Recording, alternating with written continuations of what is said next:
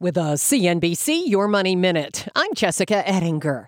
While prices are finally falling for a lot of things, from washing machines to cars to donuts, one area where prices are still very high is travel. And how about those holiday airfares? The prices are simply staggering, especially in those leisure markets. I've never seen fares like that. So it's not everywhere, but prices are definitely up. Points Guy founder Brian Kelly tells CNBC plenty of holiday flights are sold out.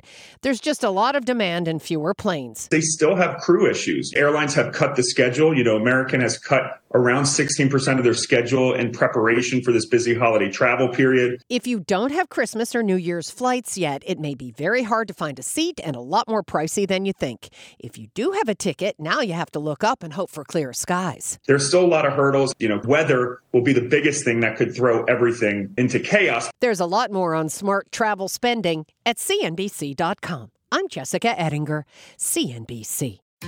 When you visit a state as big and diverse as Texas, there are a million different trips you can take.